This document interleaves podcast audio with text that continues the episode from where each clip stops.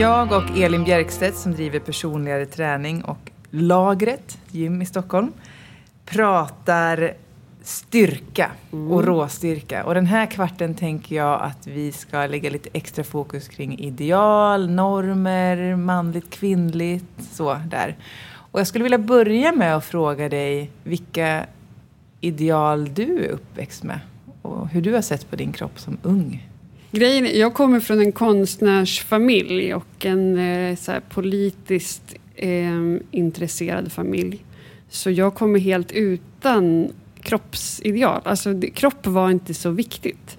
Mm. Så när jag började ägna mig åt träning och sen jobba med träning så var det som en så här subversiv... Alltså min familj tyckte att det var jättekonstigt. Och liksom inte riktigt okej nästan. Det är ju helt sjukt att den som börjar jobba med träning är det svarta fåret i familjen. Men så var det verkligen. Alltså uppdelningen kropp och knopp har varit väldigt stark från mitt barndomshem. Och då var kanske knopp lite viktigare. Eller knopp och att man ville någonting gemensamt.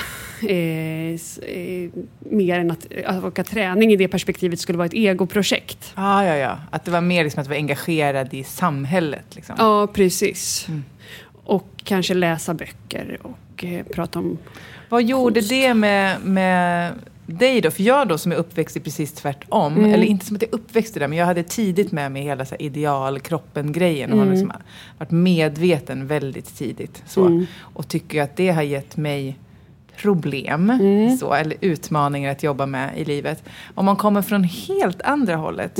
Och bara har med sig huvudet.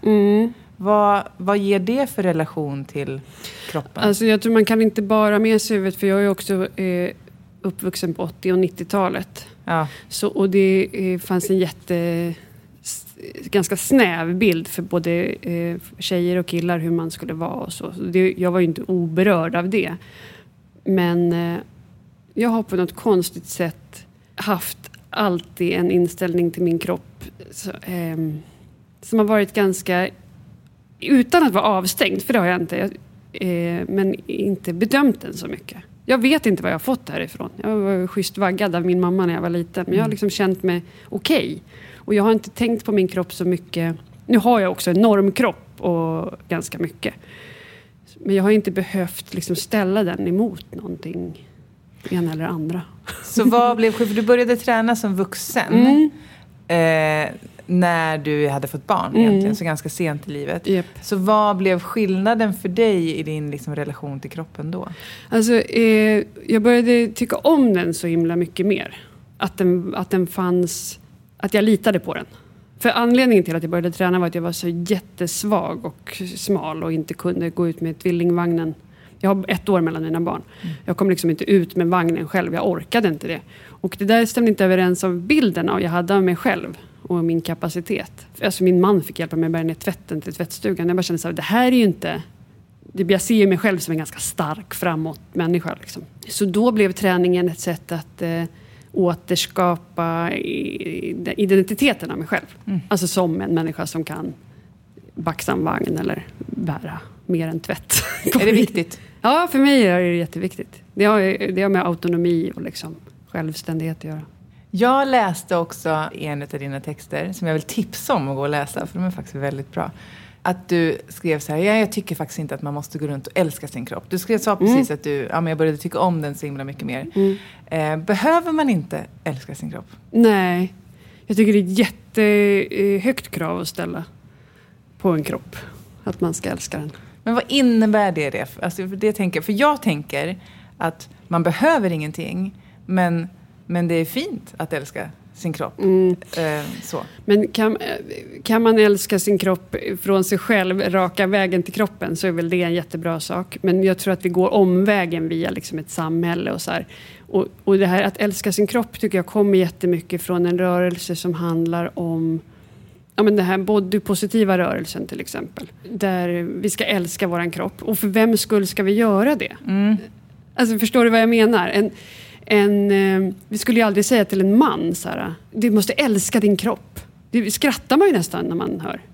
Varför ska kvinnor behöva älska sin kropp? Kan man inte bara få ha en kropp eller vara en kropp? Nej, precis. Och det jag tycker att man fastnar på i det här resonemanget är att man hela tiden fastnar på att älska skulle vara någon form av så här, ja, men utifrån perspektiv. Och det tycker jag att hela den här som kroppspositivismen också fastnar lite i, att det hela tiden bara handlar om att man ska älska den, man ska titta på den och älska den liksom, på något vis. Och för mig så tänker jag så här, det är inte kärlek i någon relation. Alltså, det är inte kärlek till en annan människa heller. Jag kan tycka att någon är lite läcker att se på. Men det är inte kärlek. Det är inte att älska någon. Och jag tänker att, för jag kan hålla med om att det uttrycket så lätt bara blir en hög med plattityder, exakt, precis. Men att, då kan jag också känna så här, och då är det så lätt att man inte vill använda det. Jag känner att det blir, nu kommer mitt brandtal. Men då är det så lätt att man inte vill använda det alls, istället för att bara någonstans ta tillbaka det. För att det känns som att, så här, om man bygger en relation med en annan människa eller med sig själv, och med mig själv så är ju min kropp en del av det. Så om jag bygger en relation där jag tar hand om mig och lyssnar på mig och liksom någonstans så blir det kärlek. Ja, exakt. Och det tycker jag är viktigt, för det är någonstans i det hela grundinställningen till allt. Men jag tänker att det låter ändå som att det är ett jobb du håller på med när du beskriver allt det där. Istället för att bara ha en kropp och sen kunna koncentrera sig på att möta andra människor. Och deras kroppar, om man eventuellt vill det. Jag vet inte om jag tycker att det är ett jobb, utan att det snarare är inte som... Nej, men för dig kanske inte är det. Men jag tänker så här, när man skriver och pratar om de här sakerna och älskar din kropp, då handlar det ju väldigt mycket om ett jobb man ska göra. Sätt på dig de finaste kläderna du har och spegla dig i alla vinklar och känna. Det låter som ett jättejobbigt jobb. Ja, det låter jobbigt. Istället för att säga, här är min kropp och den tar mig framåt i livet. Och, för mig är det här också jättekopplat till den här, liksom, min feministiska grundinställning som handlar om att jag tycker att människor ska få vara som de är. Och det tycker ju jag. Ja, det tycker ju du också. Ja. Egentligen så tänker jag att vi kanske i grund och botten tycker ganska lika. Jag tänker att alla möjliga kroppar, även om man inte går omkring och älskar sin kropp, så har man ändå liksom rätt att ta plats och vara en del av i samhället och samtalet. Och jag tänker att problemet kanske är att man börjar i fel ände då. Att det är så att man pratar om... Problemet är väl kanske när man sätter då den rubriken på det. För då blir det som att man börjar med att lyfta liksom så här... Då kommer man in på hela grejen från fel håll. För mig tror jag egentligen att det fokuset jag pratar om är... Vi lever ju... För mig som kommer från ett så här utifrån perspektiv på mig själv. Jag har brytt mig så sjukt mycket om vad andra tycker om mig. Hur andra tycker om att jag ser ut. Jag har fan byggt min karriär på det, känns det som ibland. Och det har gjort mig kräkfärdig. Ja. Så kan jag känna att när jag väl på riktigt verkligen kände mig färdig med det. Och sen har liksom börjat... lagt ganska mycket. Ja, men arbete, det har varit verkligen ett arbete att skifta perspektiv och någonstans här börja uppleva min kropp och att börja godkänna alla mina sidor, alla mina känslor, hur jag är, vem jag är och inte försöka förändra mig till förbannelse. Liksom. Det har varit skitjobbigt och ett arbete, men det har också någonstans här fött en kärlek till mig själv och till kroppen som jag inte trodde var möjlig. Och därför känner jag att jag blir så här galen på att man inte kan prata om att älska sig själv utan att det ska låta som en hög med plattityder, medan jag känner att det är så här fucking jävla livsförändrande. Men då får du, precis, då får vi börja så här, då är det semantik, då får vi börja fundera på vad det är vi vill och så liksom prata om det på ett annat sätt, tänker jag. Den upplevelsen som du pratar om, för det kanske är ungefär samma upplevelse som jag hade när jag började träna och kände att jag flyttade fram mitt livsutrymme. Därför att jag kände mig starkare och visste vad jag började och slutade. Liksom rent neurologiskt händer det ju saker som att man välter inte ut saker lika ofta längre. Eller man kanske blev lite bättre på att klappa takt i musiken då, därför att man tränar sitt liksom, nervsystem och sin hjärna och så. Och det är ju, de erfarenheterna är ju väldigt olika för dig och mig. Där du har betraktat dig själv utifrån och jag mer har varit ett huvud på en köttmassa liksom. Men jag tycker fortfarande att det är den här kvinnliga erfarenheten av att vi ska börja älska våra kroppar. När jag bara känner så här, kan vi inte bara få vara kroppar då? Ja. Men vi kan ju fortfarande inte, även om vi vill det, även om det är så jag vill att det ska vara, så tar du inte bort den erfarenheten som du och jag. Jag tror att jag tänker att när man bara är kropp, det är samma sak som att då är jag, när jag är och bara tillåter mig själv att vara. För mig är det typ kärlek, även till en annan person. När jag bara tillåter dig, den här andra personen, att vara precis som du är.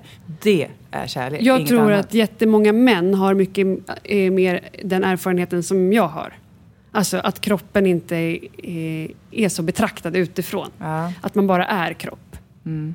Och det är därför vi nästan skrattar när vi säger och tänker att vi ska säga till en 50-årig man så här: älska din kropp. Alltså varför ska jag göra det? Den är ju ingenting, det bara är ju där. Ja men precis, men alltså jag sitter här nu och bara känner, och nu tänker jag på högvarv, för jag bara precis slogs av att jag tror att när du säger kan den inte bara få vara. Mm. Är inte det som är kärlek? Ja, eller... Bara låta någon vara. Jag vet som det är liksom. Ja, det kan väl vara kärlek. Ja, men att tycka om någon precis som den är. Är ja. Inte det liksom att... Jo, så, det kanske det är. Att bara få vara tillräcklig. Ja. Att få vara tillräcklig. Precis. Och flytta fram gränser efter egna premisser, alltså egna val. Ja. Typ, nu vill jag testa det här. För att det är kul att utvecklas. Det är kul att utvecklas. För mig hänger nog allt det här ihop lite grann med att någonstans inte göra så stor skillnad på min kropp som en sak och mig själv som en varelse. Liksom att jag bara inser att det här är liksom en tvåvägskommunikation som det går inte att ta ett inifrån och ut eller utifrån och in, för att det är hela tiden bara så. Och då skulle jag vilja höra, du berättade om när du fick ett diskbråck, tror jag det var, och hamnade hos en tysk läkare som bara gav dig en liten check. En liten check på den. Kan inte du berätta vad det var som hände? Alltså jag var på Playita, så skulle skriva en artikel om att träna med barn. Så jag hade tagit mina 2 söner som var 7 och 8 kanske till Playitas. Och där gjorde jag en frivändning som jag hörde det bara sa pang.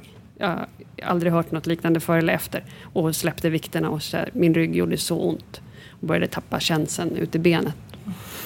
Ja, skitläskigt. Och då hasade jag mig väg till resortläkaren som var en tysk. Och som frågade mig så här... Du, har du dåligt med pengar? Och jag fattade ingenting. Och sen så sa han... hur är ditt äktenskap egentligen? Och jag var så här... Ge mig bara morfin. Alltså ge mig smärtstillande. Jag kan typ inte... Jag ska ta mig upp till hotellet sen. Jag håller på och går under här. Ja, men du borde träffa en osteopat. Och jag var så här... Jag vill ha morfin. Vem är en osteopat? Vad är det liksom? Mm. Och så fick jag morfin. Det var också roligt för han satte den där sprutan i skinkan på mig. Pang! Och jag sa fuck! Och då sa han, no lady, not under these circumstances. Och jag var helt så. Men sen när jag kom hem så gick jag till en osteopat. Och det här var en period i mitt liv när jag tränade hårt. Hade ganska små barn. Och så du var egentligen stark i kroppen? Jag var egentligen stark i kroppen. Men som alla skador, typ inte förberedd för de påfrestningarna jag la på dem. Liksom inte sovit, inte ätit, allt det där. Under en längre period. Jag hade pushat träningen för hårt. Och tillsammans med övriga livet. Och jag hade inte fattat det. För så... är det ju. Att när man är uppvarvad så har man inte det utifrån perspektivet riktigt. Så när jag kom hem så kom jag med min lilla lapp där det stod osteopat på. Sökte upp en osteopat. Och sen låg jag där på bänken och grinade i typ 2 månader tills hon sa till mig så här. Hon bara, Elin, du behöver inte betala, du behöver inte komma tillbaka hit nu så här, bara för att jag är snäll. Du behöver kanske typ träffa en psykolog istället eller så. Och det var ju helt riktigt. Alltså, jag var där. Det var en jättebra erfarenhet. Hemskt att ha en kotkompression visade sig vara sen. Och jag var, fick kämpa med det i flera år och blev frisk från det. Men det handlar egentligen om att liksom... Det handlar om att jag drev för hårt. Precis. Och att jag inte såg det. Jag såg bara liksom den mekaniska smärtan och skadan som jag hade ådragit mig. Och inte så här hur den hade... Varför jag hade fått den. Jag vill på något vis hitta ett avslut där jag kopplar det här till att älska sin kropp. Varför retas? Vi kan inte komma på något. Nej, men vadå? Att älska sin kropp? Själv lite omtanke och kärlek. Ja, liksom. Ja alltså jag tror... de flesta har ju haft en skada någon gång. Ja. Och många gånger kan det undvikas om vi liksom lyssnar lite bättre på oss själva och respektera. Vi kan väl respektera oss som kroppsliga varelser då. Ja, verkligen. Respektera, och så behöver vi inte älska. Det tycker jag. Vi respekterar älska, så kommer kärleken sen. Ja. Kärlek. Tack Elin för att du har tagit dig tid att prata.